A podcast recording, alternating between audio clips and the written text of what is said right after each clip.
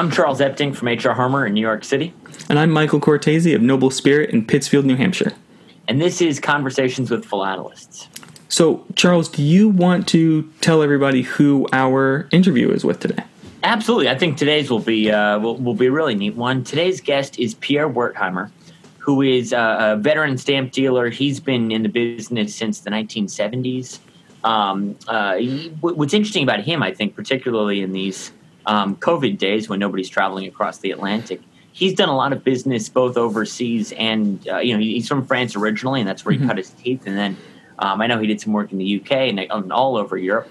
Um, but he currently lives in the states, and, and that's where he works out of now. So I think it'll be interesting. Again, in lieu of anyone being able to to travel to stamp shows these days, right. um, I think it'll be interesting to to hear you know somebody's um, uh, you know recollections about what it's like on both sides of the Atlantic. And, and again, he's been doing this a long time. Certainly, bumped you know uh, bumped into a lot of great people along the way, and I think he'll have some great stories. Yeah, I've never met him personally, but uh, I've seen him on social media. I've seen him uh, posting a lot of stuff. He's very active. It's been a couple of years since I last saw him at a show, but email, Facebook, you know, phone calls. We, uh, we you know, it, it's um, again, I haven't seen him in person in a while, so it'll be good to to get him on on here on Zoom. But um, but but yeah, a super nice guy and, and certainly um, a, a, wealth of stories and such.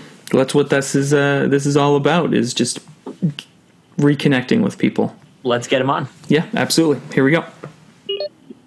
Hi, Pierre. Hello, Michael. Hello. Nice to uh, nice Hello. to finally meet you face to face. Nice to finally meet you. Yeah, same here. So and thank you for joining us. This yeah, is, uh, absolutely. I, I, was excited when I got your email. You're you're a perfect fit for uh, for what we're doing. Well, I, I well I, I, really wanted to congratulate you to for doing this. I think it's uh, it's a fantastic project, and you know I really need to congratulate you for what you have accomplished. You know, I was looking at uh, the episode where you present yourself, and you know it, it's it's very impressive uh, how do these things happen? It's incredible. Yeah. It, yeah, it, so. it, has been it's been a fun journey. So uh, yeah, no, we're again we're, we're we're excited to have you on and uh, and and hear a bit about your story and your journey in the hobby as well. Yeah, absolutely.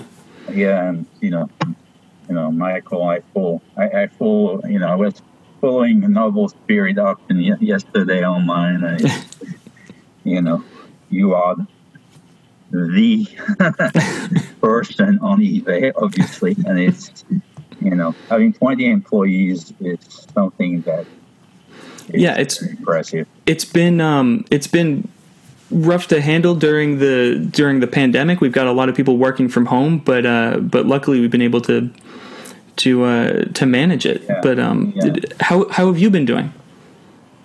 Well, you know, for me, I'm kind of pre-retirement period. and I turned 65 in October, so I'm still considering uh, looking at what I can do. You know, you probably learned uh, that I was uh, I'm now the representative for uh, the U.S. and France for David Feldman in Geneva. Mm-hmm. So Congratulations. Something that's, that's something new. That's something exciting. That's something I'm I'm working. So no, it's fun. You know, we. Uh, the fun thing about this business is that we all work completely different. We all do things completely different. What Michael does is completely different than what you, Charles, do on a daily basis, and that's what makes this business really interesting. Absolutely. Yeah. So, for, for those who don't know, can you tell us a little bit about how you got involved in the hobby, and then maybe how you got involved in the professional side of things as well? Well, in the hobby, I started at age six. Uh, my father had uh, an office on Avenue Matignon, which is uh, not too far from the stamp market. And he worked in the commodity business, more precisely the sugar business. So they used to receive mail from all over the world. So every every evening he would come home with like a you know bunch of covers like this. So I, you know, I remember, you know, these were the days where you, they were stamps on the mail and pretty stamps yeah. on the mail, mail from all over the world. So that uh, I started with stamps, and you know, I like you know, most kids, we start. I started with a worldwide collection. And then I became more specialized and I had a French collection. You know, like people here have a US collection, they go from a worldwide collection to a US collection. So I, I guess, you know, after a certain age, I started going to the, the famous open air sand market in Paris. And uh, the Carré Marigny has, you know, two parts. You know, it has one part where you have established dealers, and that's, you know, during the, when I started in the 60s and 70s, you know, you might have maybe over 50 different dealers that would set up every Thursday, every Saturday, and every Sunday. So that's where I bought some of my stamps. And I don't know, I don't, uh, if you see the poster behind me, mm-hmm. oh yeah, and see, yeah, you can see how the stamp market looked at the turn of the century, the 19th century. Uh, you know, it was, you know, people had stamps on chairs and people dressed exactly like the way they it now uh, would buy. And uh, in fact, that's I, I, use the same image on a postcard in my new group of veteran stamp dealers. Here's a picture that was taken in 1900. So the two parts where uh, the parts where I started trading was called uh, les pieds humides. So why les pieds humides? It basically means the wet feet. Uh, wet feet is because we, you know, as you can see behind me, you know, you have chairs. You, you know, you didn't have anything covering you. So if you drew, if you, if you the rain, you would get your feet wet.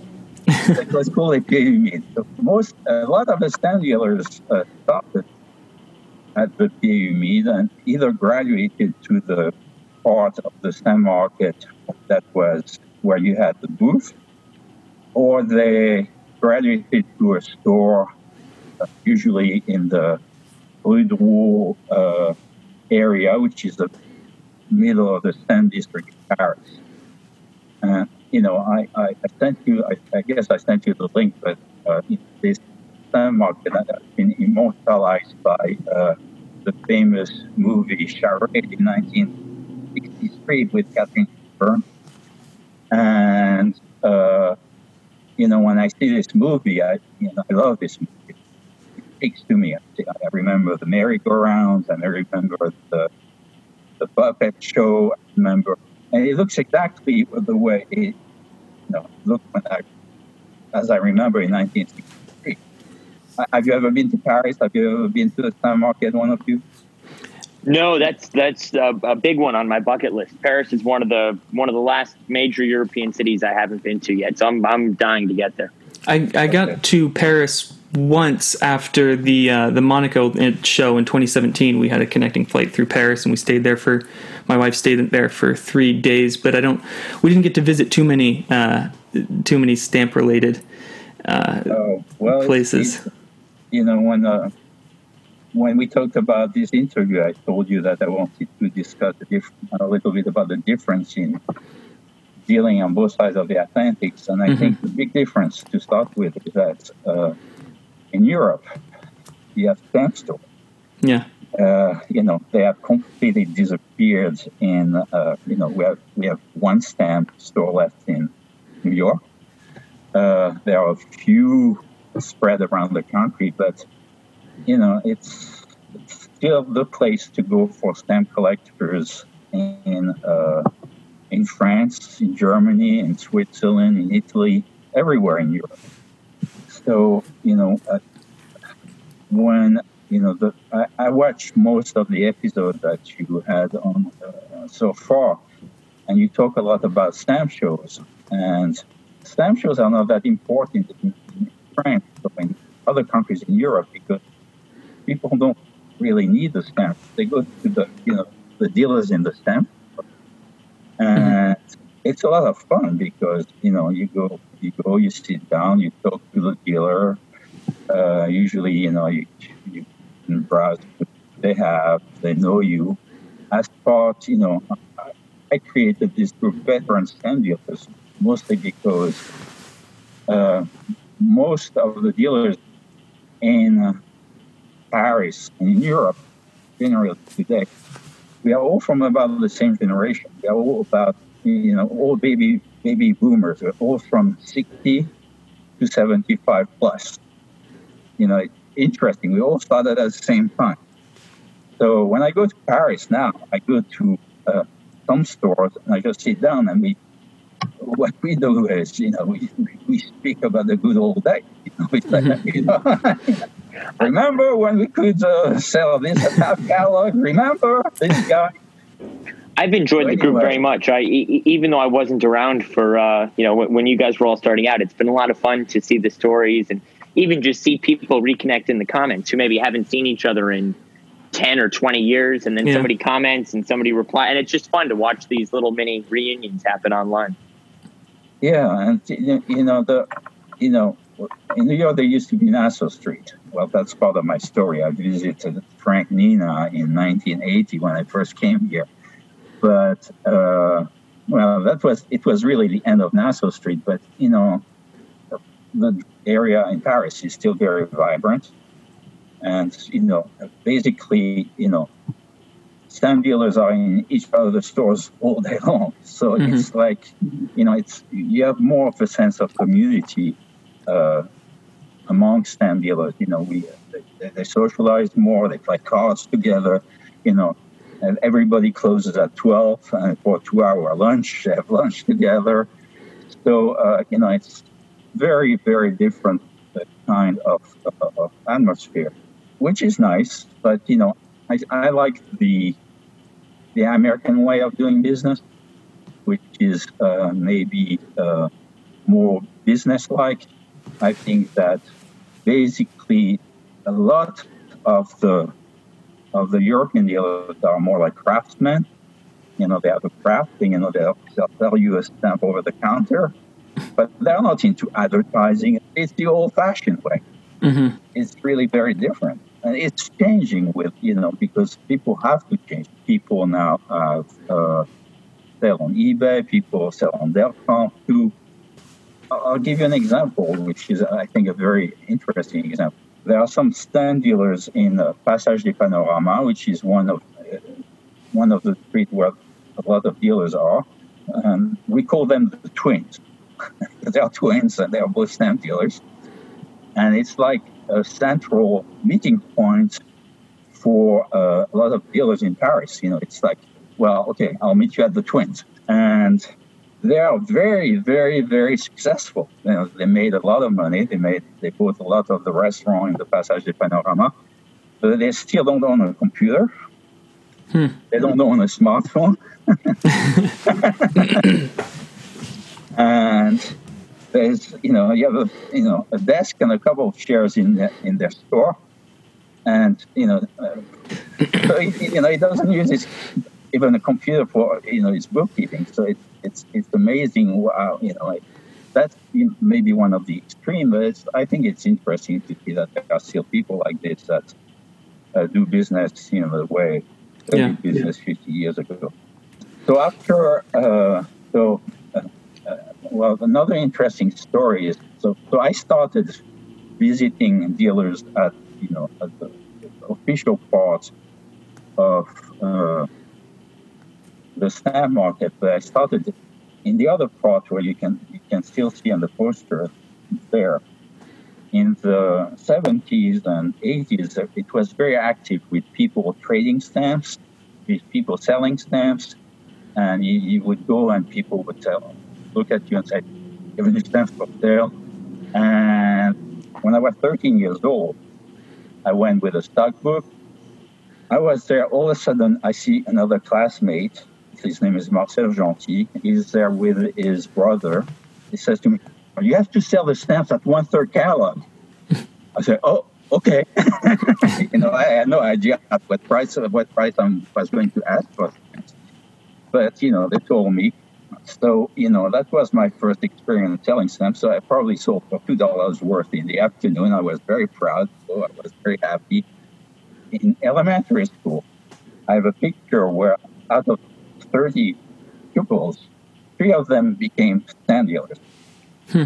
what is the chance of that happening? You know, right. Incredible. Uh, so that's that was my experience in the stamp market. I would go back. I would buy large lots. I would buy.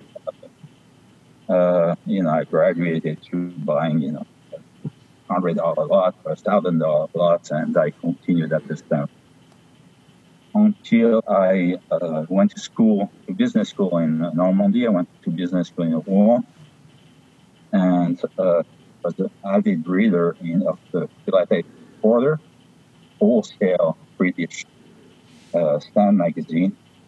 And there were a lot of people, uh, you know, selling packet material wholesale.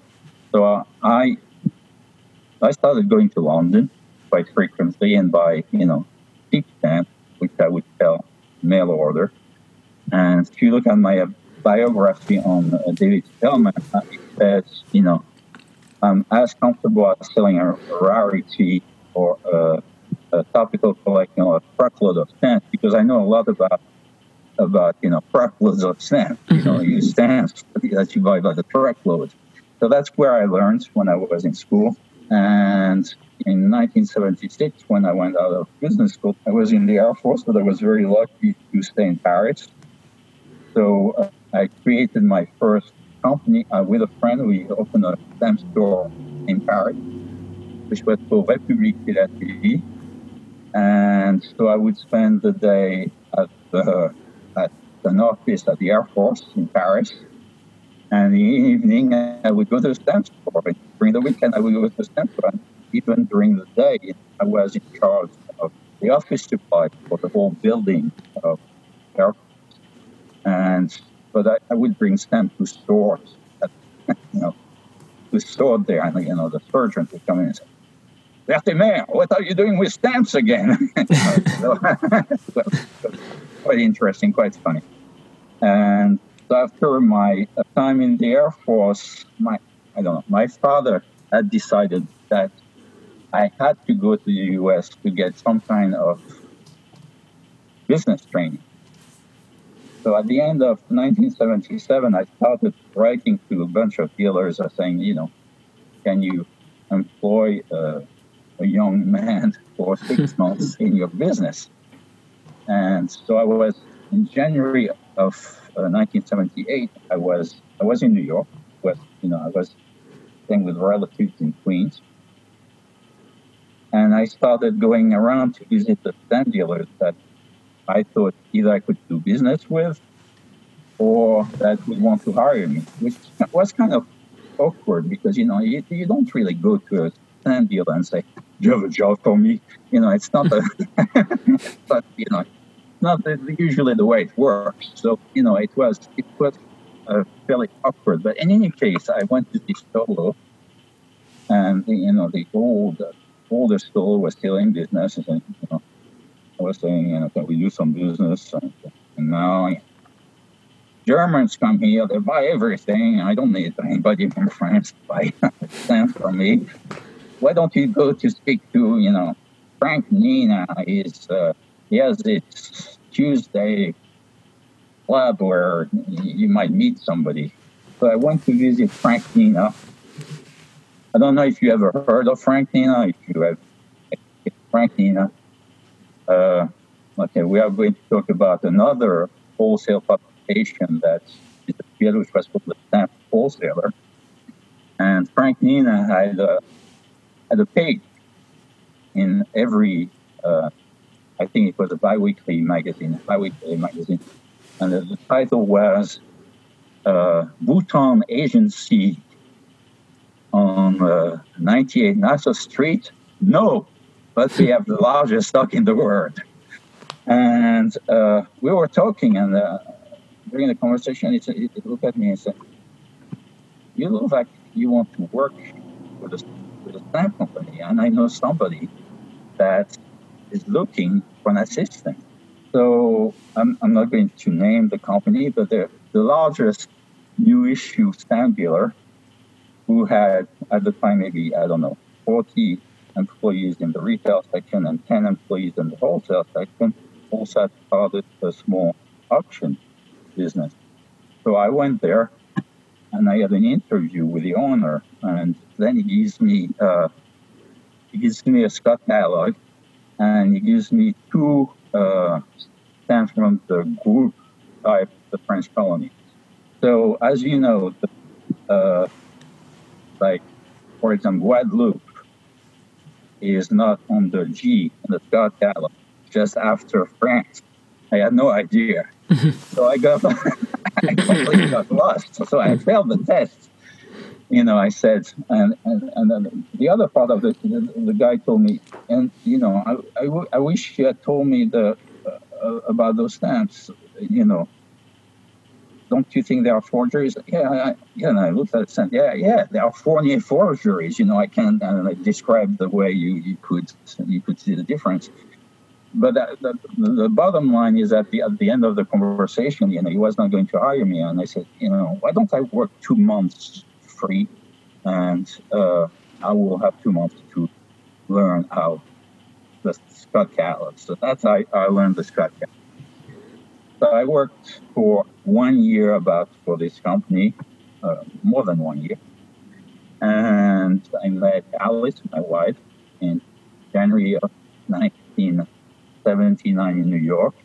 I went back to France with her to visit in March of 79. We got engaged in June of 79. And, you know, we got married in November of 70. But in March of 79, I, I called the company. I said, well, you know, I can't get the right papers to work for you. You know, I'm, I'm, I'm sorry, I can't work for you anymore. So I started to work for myself, and I created the, the, my first company, which was called uh, France International. You know, I was very lucky. You know, stamp market was really different in the 70s, and I remember keeping a lot of German stamps that I didn't sell. I put it in a state deposit box, and it out the next year was worth twice the price. Uh, it was incredible, you know. Stamps yeah. would go up, up, up, up, up, you know. So it was it was much easier to make money at the time. So uh, it was a good start for me. But you know, yeah, I still had to establish a clientele.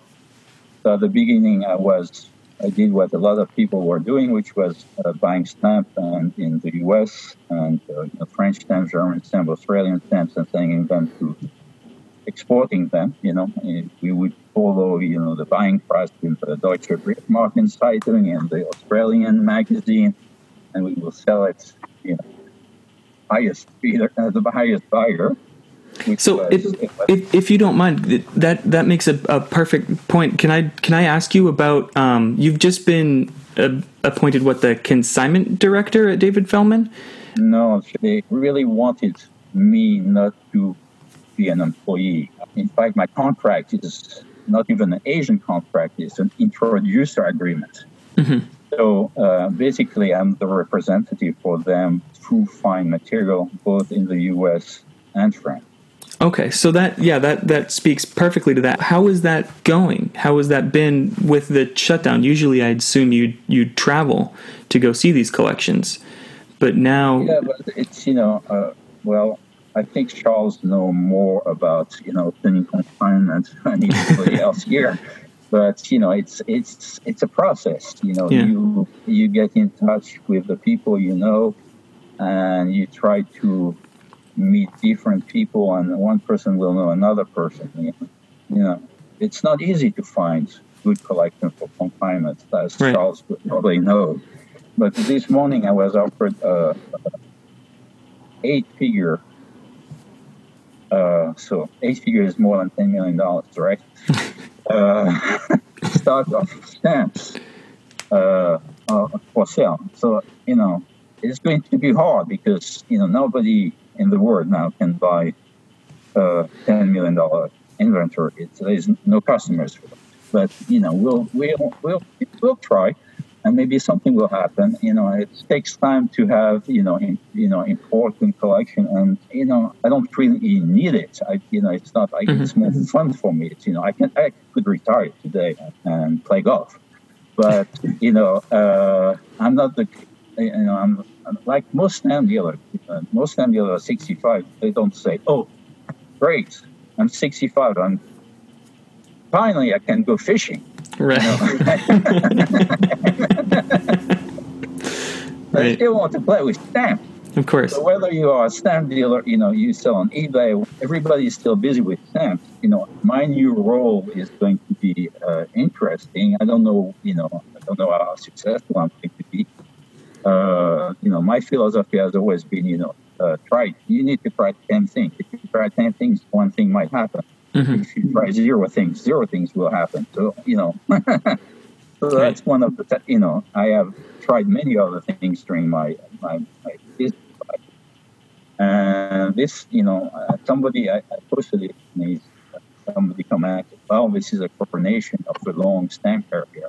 You know, I feel kind of, you know, it is kind of a, a nice way to, if it works out, a nice way to to finish my stamp career and to, mm-hmm. you know, uh, be in touch with important collectors in important collections, to, to, you know, meet more people like you, more stamp dealers, so we'll see what happens. So yeah, it's been a it's been a long journey for you, and it seems like a lot of it was fueled by these these stamp shops in Europe, uh, keeping you engaged and, and everything like that. And they they're quite different from the the stamp shops that are that still remain in in in America. I know a lot of the ones. There's uh, what is it, Champion in in New York yeah, City, and one left in New York and that there's some in New England, but the majority of the stamp shops in New England, unfortunately, are coin shops that just happen to have some stamps as well. Yeah. So, do you think that the shows in America being so predominant compared to the stamp shops, uh, Europe have? Do you think they have more collectors that are engaged because of the stamp shops compared to the United States? Uh, probably because it's you know it's quite easy to go. It's to just go into a stamp store and to look around. And it's not as intimidating than uh, mm-hmm. I think going to a, a stamp show where you, know you're for the booth. You have to have some idea of what you know. If you're a beginner, a beginner, or you have to have some idea. And I think that the you know it's it's a pity that the, all those stores because there were all these dealers were really the, the, the driving force behind a lot of, of big collectors, you know, small, medium, and very large. Especially people of my generation, which uh, unfortunately lots of uh, big segments of the collecting population uh, are used to go to the store. And, yeah. and unfortunately, also, a lot of the stores are going to close down because, you know, business not used to be, and uh, they cannot sustain store with the amount of business they have, or they. Uh, and in addition to this, I think the the COVID crisis is an additional factor. You know, for a few months it cannot be work. So I know that a few dealers are being, few friends might be out of business soon because you know they they were they had a store. They didn't care. You know, they would, would sit in the store. You know, whether mm-hmm. they made uh, whether they made uh, sale or not. You know, they made a lot of money before, so you know, they still had fun and they were staying. So, do you think with with that the that shows will increase in places like Germany, France, Belgium, or do you think uh, as as stores decrease, shows will increase? Because that certainly seems like what happened in America. Um, I don't think so because you know I think in Europe we don't have the same tradition of having ten shows the same weekend, right?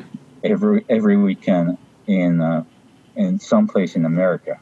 It doesn't exist hmm. in most European countries. You know, in France you have uh, basically two major shows: one in uh, November, one in March, uh, and then you have some local shows. And most dealers that I know don't don't go to the small local shows. You know, if they want to, you know, if a person really wants to do business, they either will write to the person in Paris or they will travel to.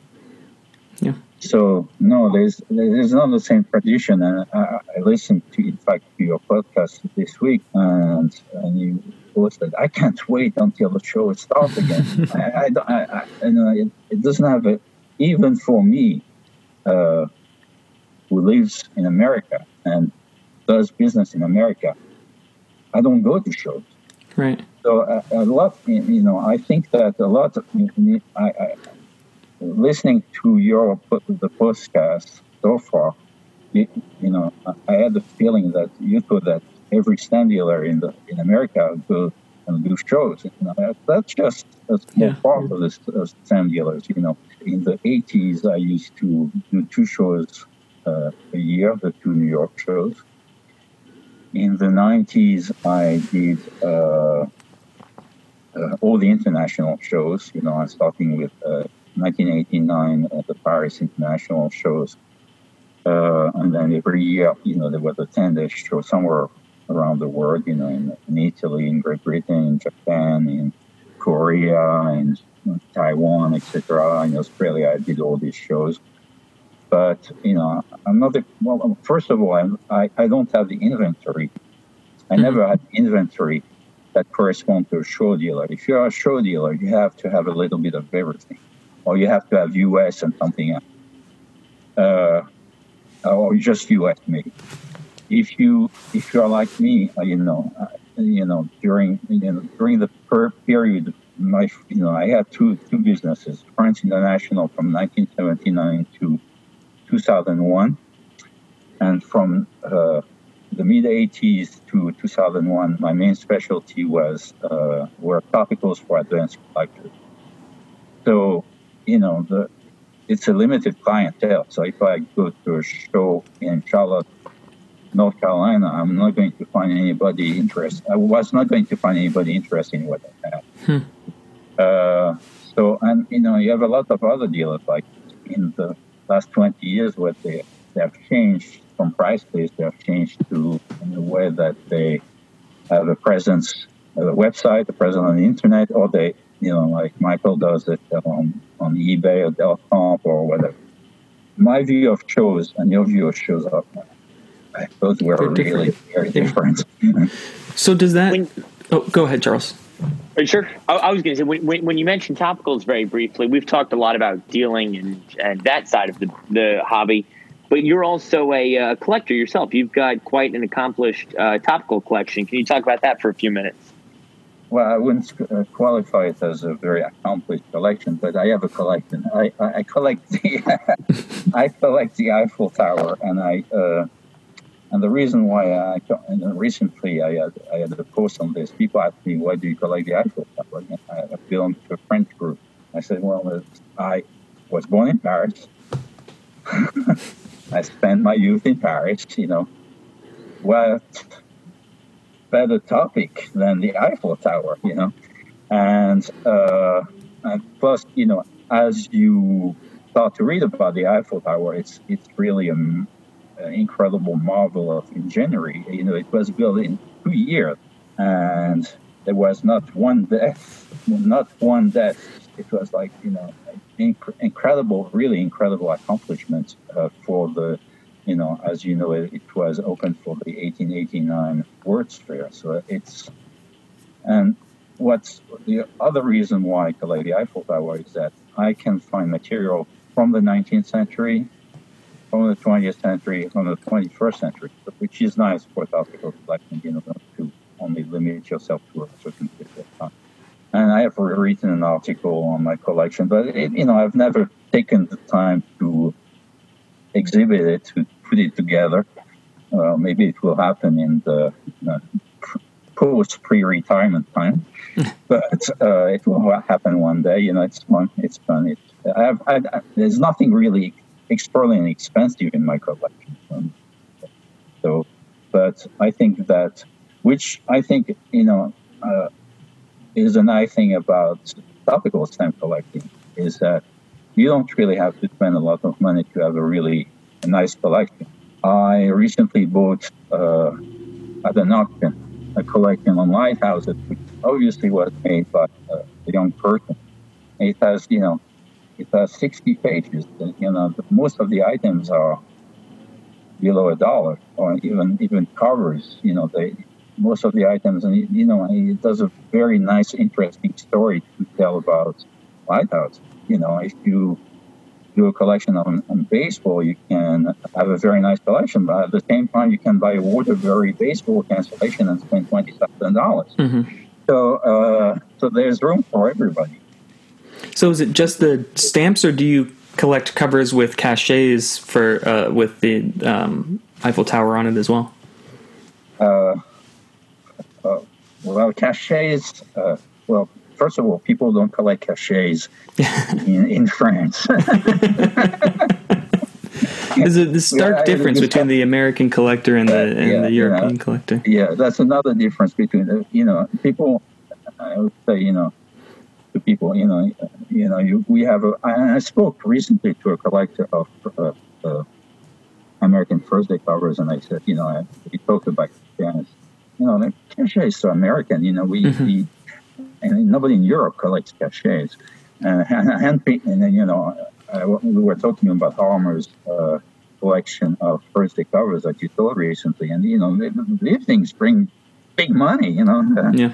and you know, up to thousand dollars or more, but it doesn't exist. But to re- answer your question, there, I I have much more than just stamps. I have, uh, which makes uh, uh, topical collecting very interesting. I have I have telegrams, I have meter cancellations, I have free frank cancellation, I have World War One uh, covers, I have World War Two covers, I have proof, I have essays, I have all kind of things, and that uh, when I was involved in topical collecting, that's really what I I, I loved, you know, because I was, uh, you know, I was dealing with all kind of different, you know, from encased postage stamps to telegrams to Mulready with advertising. You get involved with really all kind of material that uh, most dealers don't usually deal with because you know they they they are more country oriented, but I am more being topic oriented. You you know it's my my best joy ever is um, in this business was when I would get a piece, uh, an item, and I said, "Oh, this could be perfect for John in his collection," you know.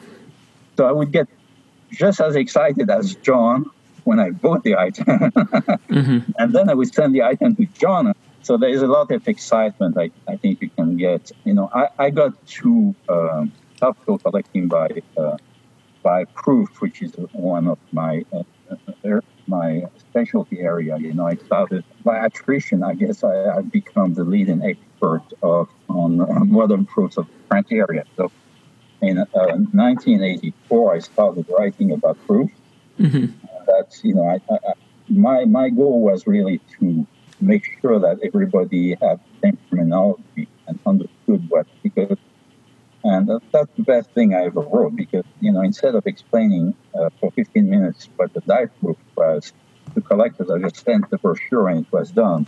And this was translated in French in a, a Quebec publication. Oh, yeah. And, and it ended up, in fact, in the magazine for the show in 89 as the center. So, and uh, more recently, I've, wrote, I've written articles about uh, about proof in uh, French magazines. I belong to a couple of groups on Facebook that we talk about proof, which is you know a very limited subject. But that, that, that, in the past 20 years, that has really become my specialty. You know, uh, speaking about shows, it wouldn't make any sense to go to a show in uh, Columbus, Ohio, and just sell French proof. Mm-hmm. And it, you know, Jean uh, Pierre Stephan, they were the two major dealers in proofs from the 70s to the two, year 2000. And uh, most of their inventory was, well, their inventory was sold through Cherrystone auction, a set of Cherrystone auction, where, you know, you tens, thousands and thousands of proofs at, at those sales. Uh, well, that's that's really a, a, very big interest of mine. I, I, visited the print plant in France. I was able to touch, the, you know, the, the, the press that does the die proof. I was able to, I, am able to write articles. So it's part of my passion right now. And I also I feel that I have an obligation for the posterity to write about what I know, mm-hmm. because otherwise information is lost. Right. And you know maybe it's a good time to you know talk about veteran stamp dealers because that's the, the other thing I feel is very important. So I, you know, so you know, I, I told you I created this group that was called Veteran Stamp Dealers. You know, where did it come from? I created this group in January of this year. So we now have about 130 members of the Facebook group. And the mission of this group is to it's open to stamp collectors and it's open to stamp dealers. It's not only open to, you know, veteran stamp dealers. It's open to anybody. You can, uh, I, I think Charles is a member, in fact. I am a member, and what we talk about is dealers that had really an influence on us during our career. At the beginning of the conversation, I talked about Frank Nina. So you know, that's one person I can talk about. I can talk about unfortunately, I, I talked about, and I talked about my friend Peter Rene, which was an Italian specialist who used to, I used to share booth with him. Unfortunately, he died in the 90s from cancer. But, and you know, I, I, he, had, he obviously had a big influence on my career. Other people, you know, there's other people that, uh, Jean-Philippe Karlstein, who was uh, on Capula, in Paris. I wrote an article about him. He was a specialist in topicals, so he had really big influence in. So I think it's important to rec- recognize people that, you know, people like Siegel, people like Palmer, people that really made a difference in this business. You know, there's, you know, Herman Herst wrote about Nassau but nobody really did anything since then recognize all the famous stamp dealers, all the or, or not famous, you know, uh, you, you, know, you might have a small stamp dealer that have had that has helped you in your stamp collection. I, I, saw a show on NPR, uh, more precisely, I listened to a show on NPR. They interviewed a Belgian person, and the Belgian person was in charge of a monument of an American soldier, and he obviously he had never met this person. This person probably, uh, you know, fell during one of the battle in Europe. And one of the things he said was immortality only exists in the living memory. So if we stop talking about somebody, it, whether it's a stamp dealer or a member of your family, that's when the person really dies. And that you know the person and everybody is immortal as long as we continue to talk about them. And that's really my goal with creating. That's fantastic. That's um, I'm sure it's it's flourishing now in this in, in this uh, pandemic and bringing a lot of people together, which is the exact mission of it. That's that's great. Yeah, well, I, you know, I try to see. I, I have you know thought-provoking questions. You know, last week I said, "Will you still be dealing in stamps if you made zero dollars?" And that's a question. Yeah, I know a lot of people who more in Europe, maybe the United States, they have stamps, but I know that they don't make any money. Mm-hmm. And I know that you know if you, if you consider that they probably lose five percent of their the value of their inventory every year because that's the direction of the, you know, most stamps, except rare stamps of postal history. You know, they, you know, they if they have a five hundred thousand dollar stock, they they lose twenty five thousand dollars on their stock every year. More if you consider that they could invest their five hundred thousand dollars. So you know, people, but uh, they, they, you know, that's what they did all their life. So that you know, they don't know anything what else, else. are they going to do? Yeah, yeah. so it's, it's interesting to see. Yeah, we had uh, we spoke about uh, the Behr family in Paris. So the Behr family in Paris, which is the, probably the, one of the most famous dealer in France, they have three generations working in this working for the company.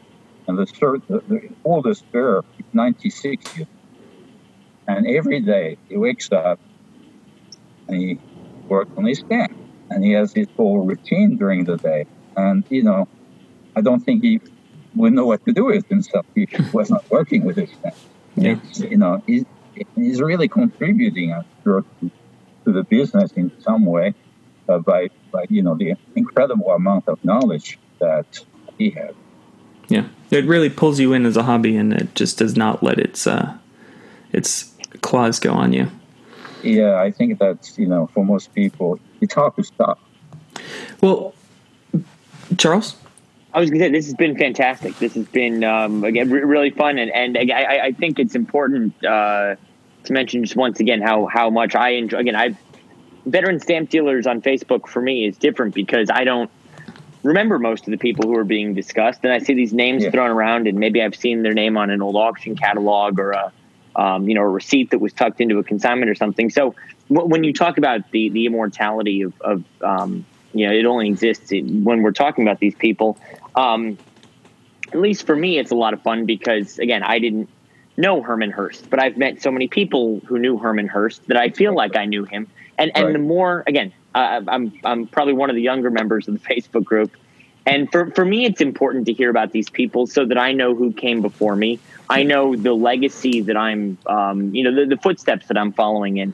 So I, I, I want to thank you for starting that group. Um, hopefully, I can contribute to the immortality of a lot of these people. Even if I well, didn't know them, I can repeat the stories I hear, and I can, um, you know, help help uh, perpetuate their legacies.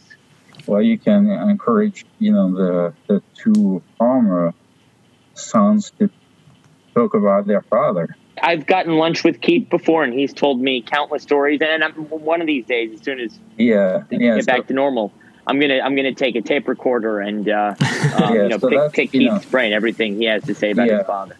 Uh, so that's the kind of stories I'm looking for, you know, and and, and I think that it's difficult for uh, people to participate because I think people are a little bit, you know, they feel they don't really write too well, so they don't feel that they can. So maybe you know it's people like you that have to be the, in between the reporters for the. Mm-hmm. we, we, we can we can record the oral histories and everything, yeah, and, and, right. and exactly. I, I, hope you that I hope the, that's something that this this podcast becomes is a. Uh, a living record of uh, yeah. You tell stories about people, other people tell stories about the dealers that influence them, and uh, and and you're it's our you know me and Michael's generation. It's our responsibility to right. to keep these yeah, people well, alive. I think that's the, the, wonderful thing about your podcast is that it's going to be there forever, and you know people are going. You know, we are just at the beginning, and you know we had the first uh, virtual stamp shows uh, uh, coming up, yeah. and uh, you know I spent only a couple of hours uh, looking at the APS StampShow, but I thought it was fantastic. You know, I, I, I, I, was looking at an exhibit in the comfort of my office, drinking yeah. a cup of coffee, going at the speed I wanted, you know. And you can't do this at the stamp show. You, you know, you, you are standing, you, you get tired very quickly. Uh, you know, you get engaged with somebody else. But you, I, I think that the virtual StampShow, in terms of at least in terms of the exhibits, mm-hmm. is fantastic. That's, that's yeah. exceptional. It's like I, I can really spend as much time or as little time as I want on an exhibit, and you know, like I know that a lot of people don't even go to see the exhibit at a stamp trade. Their, their main their main thing is just to go to the stamp dealers. You know, you have a few people and the judges looking at the exhibits. But I think that uh, people, uh, collectors, dealers have a lot to say about their, their inventory, their stamp collection. And you, by starting this uh, Zoom program, I think have, uh, and the APS and other people, have really created something that very valuable. So congratulations. Thank you. Thank, thank you. you, And, and and thank you for joining us. We, yeah, we really absolutely. appreciate well, having you on. You know, uh, it's a lot of fun. I, am sure we could speak for hours, but uh, you're, you're welcome back anytime. We'd love yeah. to have you yeah. on again. And well, we'll continue to see each other virtually, either by Yeah. email or by by Zoom or by phone calls. And I wish you a lot of success in your both in your businesses, which uh, yeah, I I, I congratulate you again. Thank you Thank you. Very much, you have Pierre. accomplished so far. Thank you. Thank, Thank you. you This, very this, much. this, is, this has been really enjoyable. Again, we'll, we'll have you on again sometime. Yeah, Thank absolutely. you so much. Thank you. Bye bye. Bye. That was super interesting. That was that was great. Uh, again, um, you know, somebody who's got that much history and that many years of, um, of experience in the business. It, it, it's always great to hear from people like that. Yeah, it, it's it's interesting to hear about the the differences between American collectors and, and European collectors and, and the American dealers and European dealers. Just it, Uh, on, on this show, all you know, we've been talking about when our show is going to come back. When we never said when the stamp store is going to reopen. right, right, You don't see them on. You know, the shows are much more a part of our um, existence. You're So right. They're part of the the, the I'm talking about lifeblood. version. Yeah. Um, You know, in, in the European market is is fascinating to me. That's Mhm. something I, I don't think about, and I, I don't think you think about either. No, I, I you know I was almost kind of ignorant to the fact that that most European collectors don't really. I, I don't want to sound crass, but care too much about the, the stamp shows. in, in America, I've, you know, we hear the story over and over that somebody went to a stamp show growing up. They went to an exhibition, and that's how they Mm-hmm. Yeah. got started. And it sounds like it's the exact opposite in in Europe, where the shows are, you know, not of the utmost importance, with the exception of one or two big ones. But it's the local dealer, it's the you know the, the Mm-hmm. Yeah. stamp shop where people really learn uh, the ins and outs of the hobby. Yeah, and it was interesting to hear him talk about not only how that that's how he got his hobby uh, started in the hobby, but how they find that less intimidating that they can go in and talk to one person and that kind of touches back on what Graham was saying where you go and do a stamp show and it's just so intimidating if you're overwhelming. It's Right. Where, where do you even begin? Yeah, you're right. You see one man behind the counter, you know exactly who you're going to talk to. Right. Right. Yeah. It, it's um, it's going to be interesting to see how it, this progresses. It, you know, it's it's terrible to hear that he said a lot of them are struggling, and they might not make it through the pandemic. But but he doesn't think that that the European collectors will then turn to to stamp shows. No, so it'll, be, it'll be it'll be interesting to see where things go. yeah, it, hopefully we can try and at least with his group with the veteran stamp dealers and, and other things like that. He, he himself had had talked about how fantastic the APS virtual show was, and maybe that's what what we need to bring more European collectors towards um, towards stamp shows and, and seeing their their value because he he makes points. You know, no one's going to travel to Columbus, Ohio to to sell French, you know, proofs, Exactly. but they could offer them for sale on a virtual stamp show. They don't have to leave their their home office. So Exactly. well, th- th- this was great. This was a lot of fun. Um, I've, you know, I, as I think I mentioned in a previous episode, I've been out of the office and out of the country for a little bit. Last Yeah. uh, week and a half or so, I was I was traveling overseas. Um, so so it, it's good to get back in the swing of things, and, and great to catch up with you, and and uh, great to talk to Pierre as well. yeah, yeah, this has been uh, this has been a lot of fun. And, and next week, I'm excited for that as well because we're talking to David Ball. of the American Airmail Society and very involved in astrophilately and uh, and and basically mail that flies. Uh, from Right. what I know, that's his that's his forte is um, uh, is is aero and astrophilately. So that'll be a, a really nice conversation to have as well. And I, I think we may have uh, another mini episode in the meantime. Yeah, we're working on a, a couple of them. We won't. Uh, We won't say anything. we won't. Yeah, they're it heavily under wraps. But We have to build the suspense. Exactly, exactly. but, but, but again, D- David Ball will be will be great to talk to. I, we haven't had any um, uh, airmail specialists on. That's a that's a new yeah. uh, field for us. So that'll be that'll be really cool. And in the meantime, people can subscribe um, on on YouTube. Yep. And they can find us on Apple Podcasts, Google Podcasts, Spotify, um, Podbean. And, you know, there's random websites on the internet that have our podcasts on them that I didn't even put there. So just, just Google it. RSS Just- feed or something? yeah, yeah. So literally, other websites, uh, I don't even know the name. I've seen like five of them are taking our RSS feed and putting it on their website. Are they profiting off of us? Are they We're not even profiting off of us. True. we said if they were profiting, we weren't. But but um, I, I love seeing the, the YouTube numbers, uh, the subscriber number. I, I'm I'm humbled and flattered, and um, that's it's pretty cool. Um, Yeah. Well, this has been a blast, and and we're doing this to uh, to connect with people and to and to exactly. This isn't about uh, business or right. you know, financial. This is just a labor of love for. Us. This is just a chance to to chat with each other, chat with some interesting people in the hobby. Yeah. Um, you know, preserve their stories, tell their stories. It's been it's been really great. So so YouTube, um, Apple Podcast, Spotify, everywhere, I guess. Yeah, everywhere. Yeah, random and, websites you can yeah, find. Random websites, and uh, our website now. Speaking of the random websites, we've got uh, philatelypodcast.com.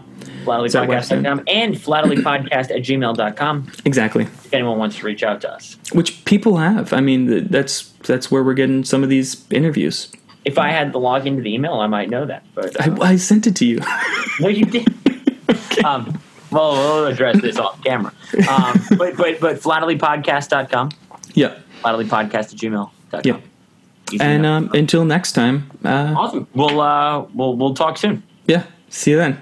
Thanks a lot, Michael. Bye.